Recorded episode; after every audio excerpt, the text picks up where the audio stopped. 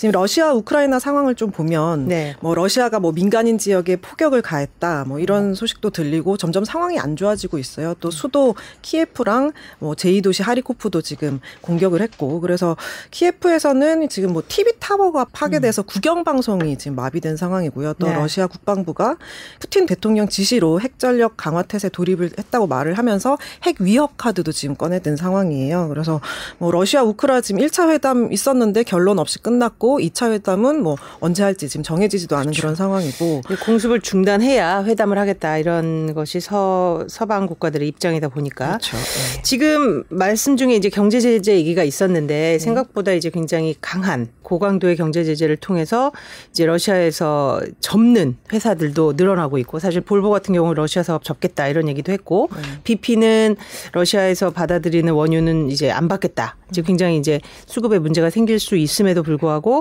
같이 이제 경제 제재에 가세하는 것 같아요. 네. 그러다 보니까 이제 유가가 걱정인데 실제로 이제 네. 굉장히 많이 올랐죠. 그렇죠. 뉴욕 유가도 지금 100달러 돌파를 하면서 2014년 이후에 최고치를 기록을 했고요. 네. 밀 선물가도 5% 이상 올라서 2008년 이후 지금 최고치입니다.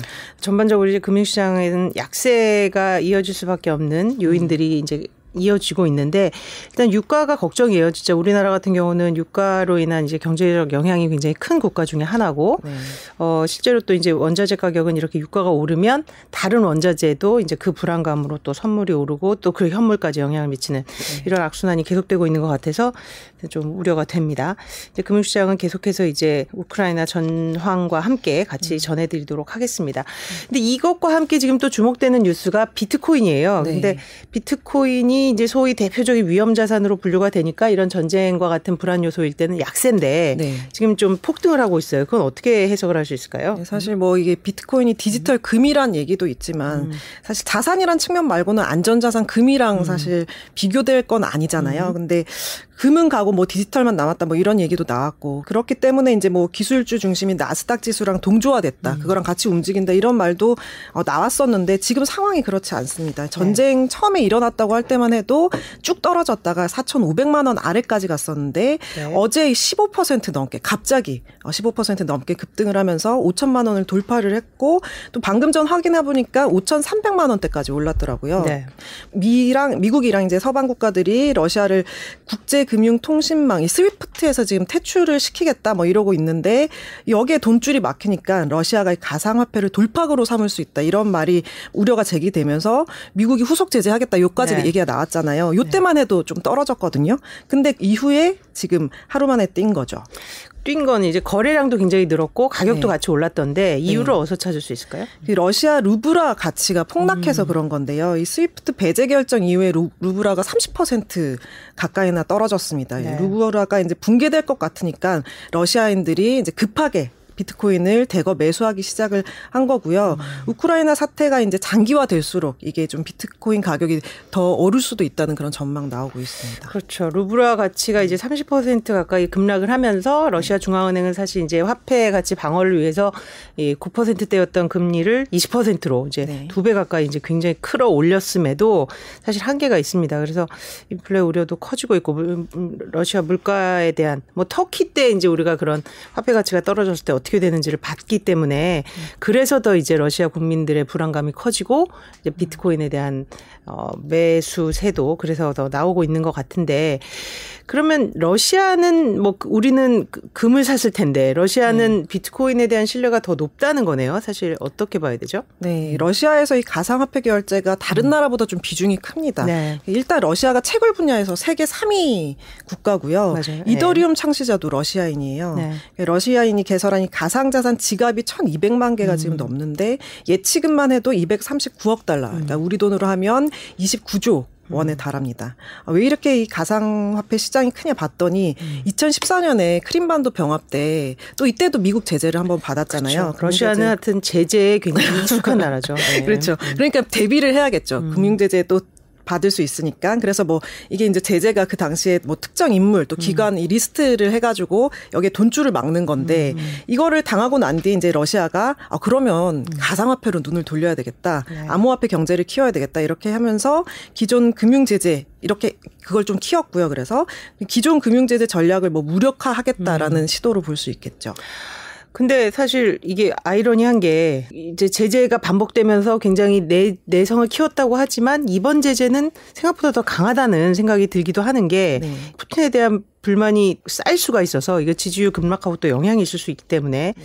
그러면 이렇게 코인을 제재한다는 게 실효성이 있을까라는 생각이 드는데 네. 어떻게 보세요? 음. 사실 이제 가상화폐가 생긴 이제 태생을 보면 음. 탈중앙화 그러니까 중앙 금융기관 통제에서 벗어난다는 점 또뭐 그렇죠. 익명성 같은 걸로 지금 성장을 해온 거잖아요. 네. 그런데 이제 미국이 제재하는데 성공한다고 만약 성공한다고 쳐도 음. 그렇게 되면 이제 코인의 핵심 기능이 공권력으로 이제 무력화된다. 음. 그러면 신뢰랑 뭐 매력을 둘 다 잃는 건데 지난달 27일에 이제 우크라 정부가 트위터에다가 주요 암호화폐 거래소에서 이제 러시아 사용자 주소를 좀 차단해 달라 뭐 이런 음. 부탁을 좀 했어요. 그런데 네. 세계 최대의 암호화폐 거래소인 바이낸스가 이걸 거절을 했고요. 음. 러시아인 계좌 일방적 동결 않겠다 이렇게 얘기를 한 상태입니다. 네, 지금 말한 게 되게 중요한 것 같아요. 이제 코인의 본질이 어떤 중앙에서 집권적으로 뭔가 통제할 수 없다는 그 부분에 때문에 매력을 느낀 건데 그렇죠. 역설적으로 이제 이게 만일에 성공한다면 그 기본 가치가 훼손을 받는 거니까 네. 또 코인이 또 다시 또 이제 어떤 가치 의 하락을 갖고 올 수 있는 이런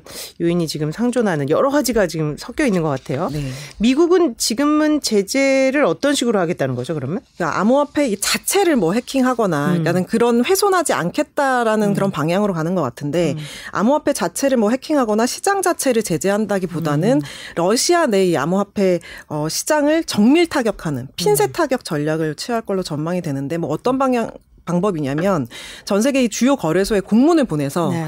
예, 러시아에서 이제 암호화폐 거래를 차단해 달라. 음. 예, 되게 수작업 같죠. 그렇죠. 그러니까 러시아에 대해서 네. 네. 핀셋이니까 조금 더 힘이 들죠. 아무래도 그렇죠. 전체를 다 저기 네. 제재 요청하는 방식인데, 근데 음. 이 러시아가 주도하는 암호화폐 돈 세탁이 주로 음. 이제 개인 지갑 통해서 뒷거래를 통해서 이루어진다는 점에서는 음. 제도권 거래소를 이렇게 뭐 아무리 핀셋이라고 하지만 이런 이걸 통한 제재가 실효성이 음. 있을지 또 러시아인이 사용할 계좌를 음. 미국인이 뭐 일일이 골라낼 수 있는지 그 네. 자체가 네. 좀 가능한지에 대한 음. 회의적인 시각이 많습니다. 네. 근데 이제 러시아 문제뿐만 아니라 우크라이나에서도 지금 이 가상자산 거래량이 늘었잖아요. 그죠? 네. 네.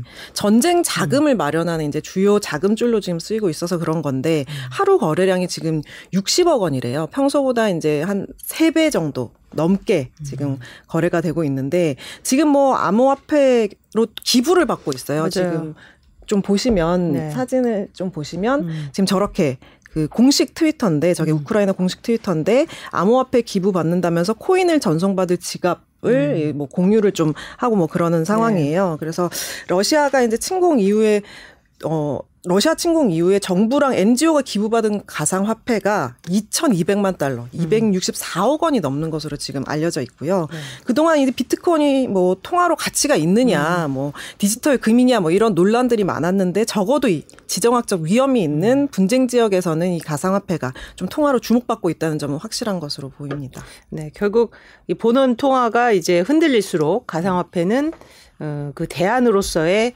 가치가 있다라는 그런 것이 역설적으로 이제 위기 국면에서 좀 증명이 된 그런 상황이라고 해석을 할 수가 있겠네요. 네. 좀더 지켜봐야 되겠습니다. 예. 네.